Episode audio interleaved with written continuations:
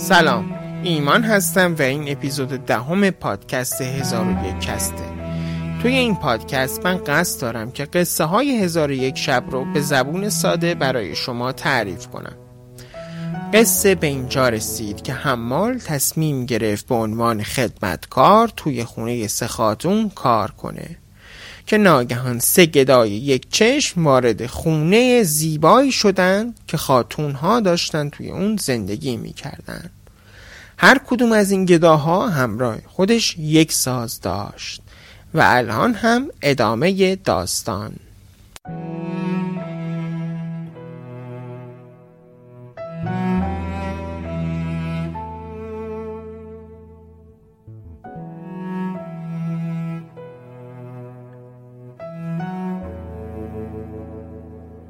هر سه گدای یک چشم وارد خونه شدن و دور سفره نشستن و اول نقل و حلوا و شیرینی خوردن بعد میوه خوردن و توی جامهای زر شراب خوردن. خاتون بزرگتر با دست به اونها اشاره کرد که شروع کنن به نواختن. اونا هم به نواختن دف و عود و چنگ پرداختند که ناگهان مرد باربر با صدای زیبایی شروع به خوندن کرد.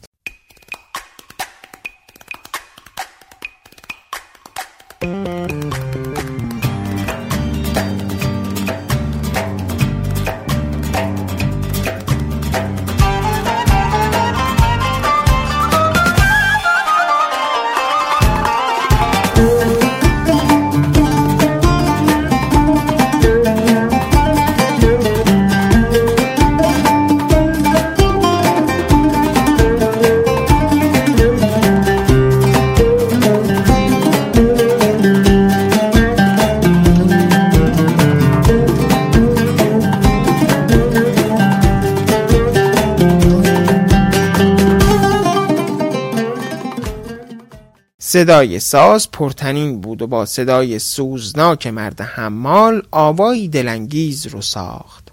صدا از درب محکم و دیوار بلند خونه بیرون رفت و توی کوچه پس کوچه های شهر پیچید.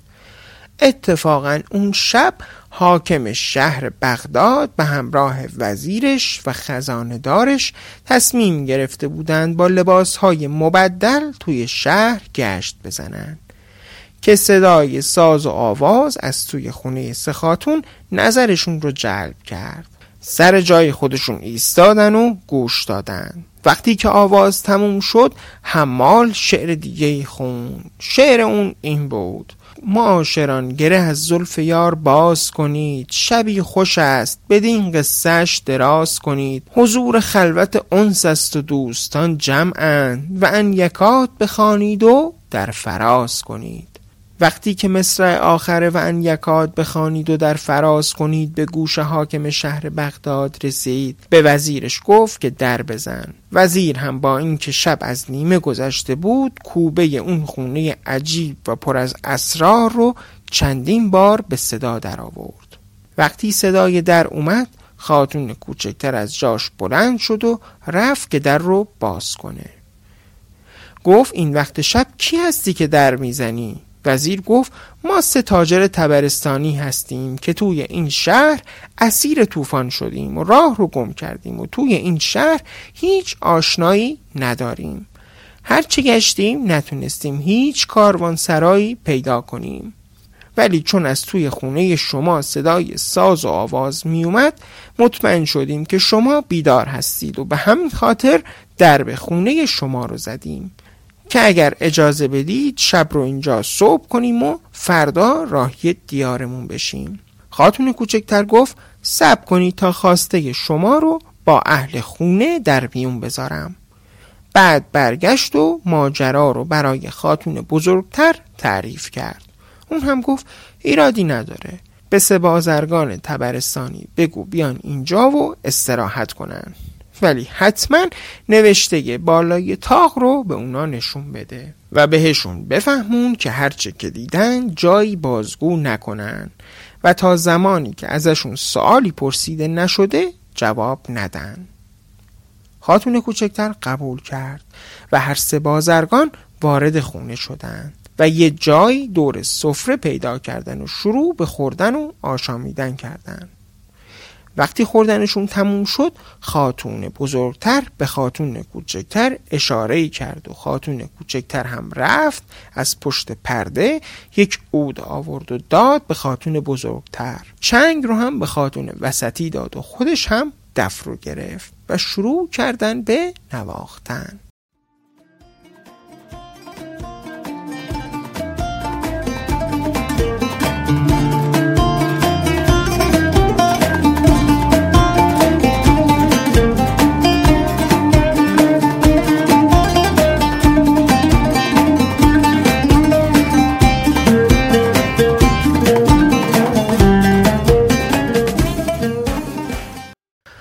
اونقدر زیبا می نواختن که سگدا سرشون رو انداختن پایین و شرمنده شدن. چون هنر خودشون رو در برابر اونها هیچ می‌دیدن. خاتون ها نواختن و مرد باربر باز شروع کرد در برابر حاکم و وزیرش به خواندن.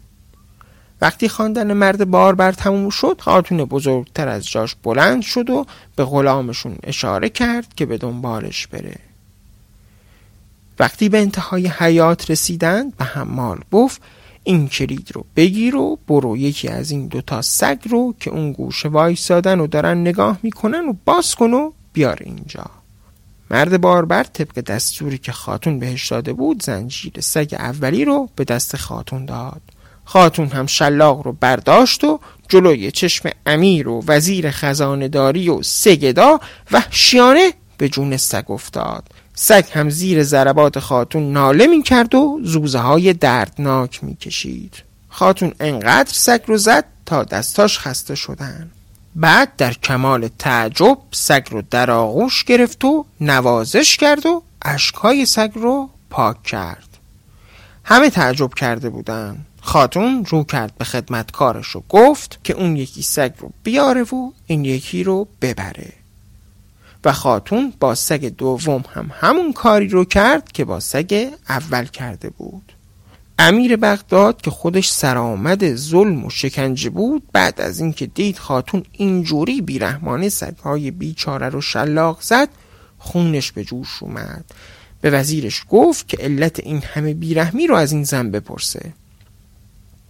وزیر که مرد دانایی بود گفت سرورم بهتره که هیچ نگیم و به عهد خودمون پایبند باشیم. چون در بدو ورود قول دادیم که هیچ سوالی نپرسیم. اینجا بود که یکی از سگدای یک چشم گفت کاش پامون میشکست و توی همون خرابه ای که بودیم میموندیم و به این خونه لعنتی نمی اومدیم امیر بغداد که تا اون موقع فکر می‌کرد که این سه نفر از اهالی خونه هستن وقتی زمزمه های گدا رو شنید پرسید مگر شما انسان های یک چشم از اهالی این خونه نیستید؟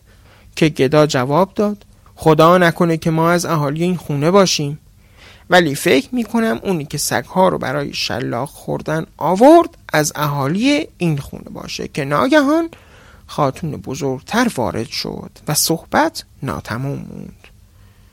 خاتون و خواهراش سازهاشون رو برداشتن و توی دستگاه شور شروع به نواختن کردن و مرد حمال باز هم خوند. وسط های خوندن بود که خاتون بزرگتر با صدای بلند جیغ کشید و لباس خودش رو پاره کرد و بیهوش شد و مثل یک جنازه روی زمین افتاد. کسانی که اونجا بودن به راحتی می‌تونستن جای شلاق هایی رو که به سگ زده بود روی دست و پاش ببینن. خواهر کوچکتر به سرعت شیشه گلاب رو برداشت و خودش رو بهش رسوند. صورتش رو گلاب زد تا زودتر به هوش بیاد. امیر بغداد که حسابی کنجکاو شده بود دیگه طاقت خودش رو از دست داده بود. به وزیرش گفت هر چند زمانی که وارد خونه شدیم نوشته های روی تاق رو نشونمون دادن و گفتند که هیچ سوالی نپرسید. و تا سوال نپرسیدن جواب ندیم. ولی من دیگه طاقت ندارم. و تا زمانی که از داستان این خونه و این دخترها و این سگ خبردار نشم آروم نمیشم. که وزیر باز هم حاکم رو قانع کرد که این بار خاتون وسطی چنگ گرفت و شروع کرد به نواختن و آواز خوندن. که ناگهان اون هم وسط آواز خوندن جیغ کشید و لباسهاش رو پاره کرد و بیهوش شد و مثل یک جنازه افتاد کف زمین. اون هم روی بدنش آثار شلاق بود. وقتی امیر بغداد ماجرا رو دید به رسم رفتار همه حاکمان که بی صبر هستند و باید هرچه امر کنند سریع انجام بشه دوباره رو کرد به وزیر و گفت من تا زمانی که از ماجرای این خونه سردر نیارم از جای خودم تکون نمی‌خورم. ناسلامتی من امیر این شهرم. اگه ماجرای این خونه و این دوتا سگ رو گفتن که هیچ. و الا فرمان میدم سربازها خونه رو به آتش بکشن. اینجا دوباره وزیر سفید موی حرفهاش رو تکرار کرد که ای امیر مگر خودتون نوشته روی تاق رو با صدای بلند نخوندین؟ حداقل امشب هیچ نگید و سکوت کنید. تا فردا صبح کاریش می‌کنیم. امیر گفت صبحی وجود نداره. همین الان و همین امشب باید راز این خونه برای من فاش بشه. وزیر گفت خیلی خوب. فعلا که می‌بینید دو خاتون بیهوش هستند و خاتون سوم داره سعی می‌کنه که اونا رو به هوش بیاره. صبر کنید تا به هوش بیان. بعد امیر فریاد زد نه من صبر ندارم. و رو کرد به خزانه دار جوری که خزانه دار متوجه شد که باید اون سوال کنه. بنابراین سجده کرد و در برابر امیر زمین رو بوسید و گفت تمنا می‌کنم ای امیر برخلاف قولمون عمل نکنید. امیر گفت فضولی موقوف همین که من میگم باید اجرا بشه.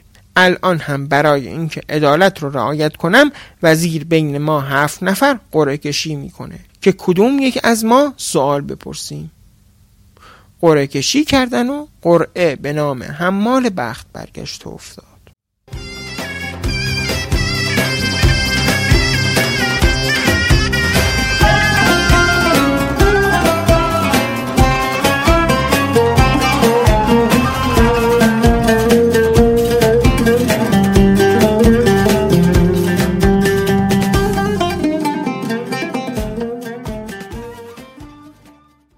امیر حمال رو صدا کرد و پرسید گفتی که تو صاحب خونه نیستی.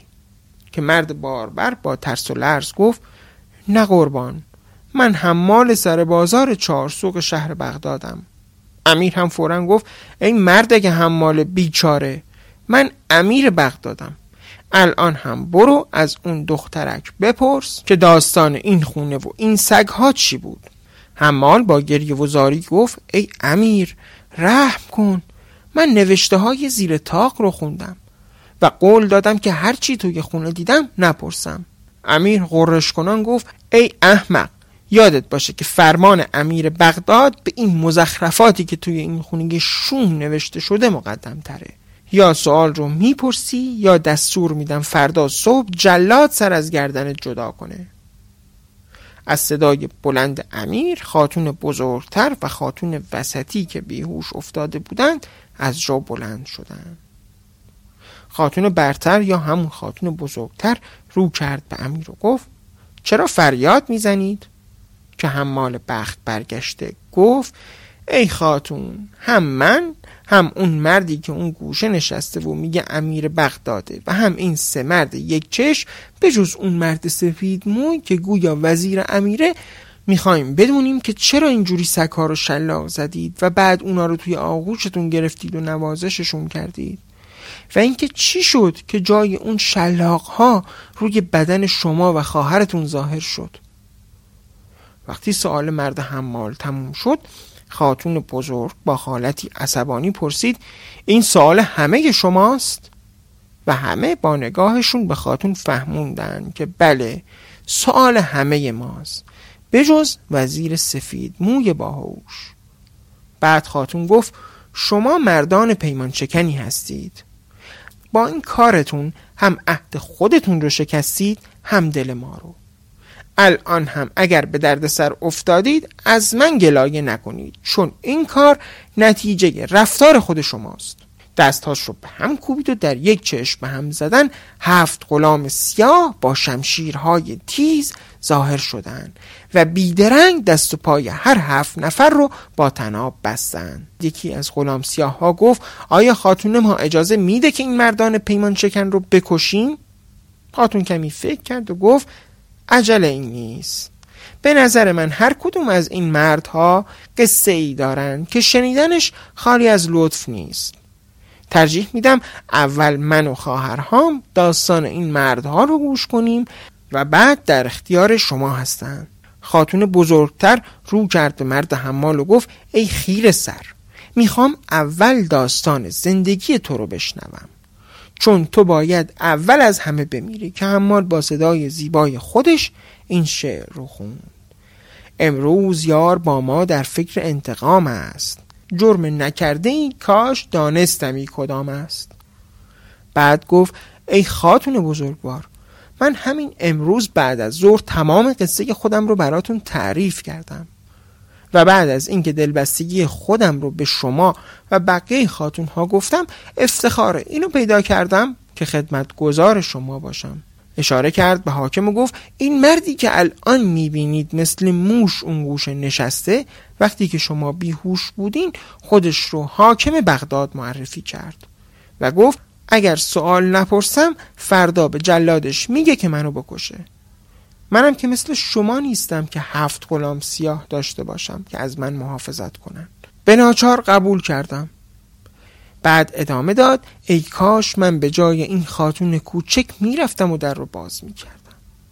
که اگر اینجوری می‌شد هیچ وقت اجازه ورود این شش مرد رو نمی‌دادم تا الان اسیر و گرفتار مرگ نباشم. خاتون مهتر از حرفهای حمال به خنده افتاد و گفت کافیه. از خون تو گذشتم.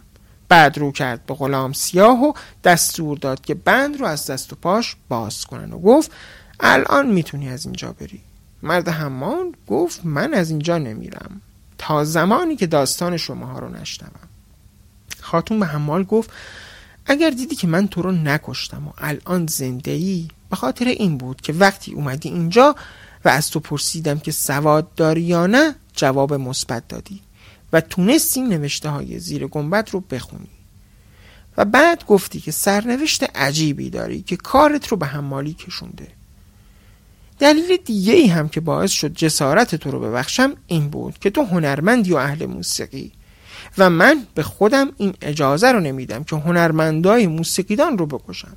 چون اونها امانتهای خداوند روی زمین هستند بله.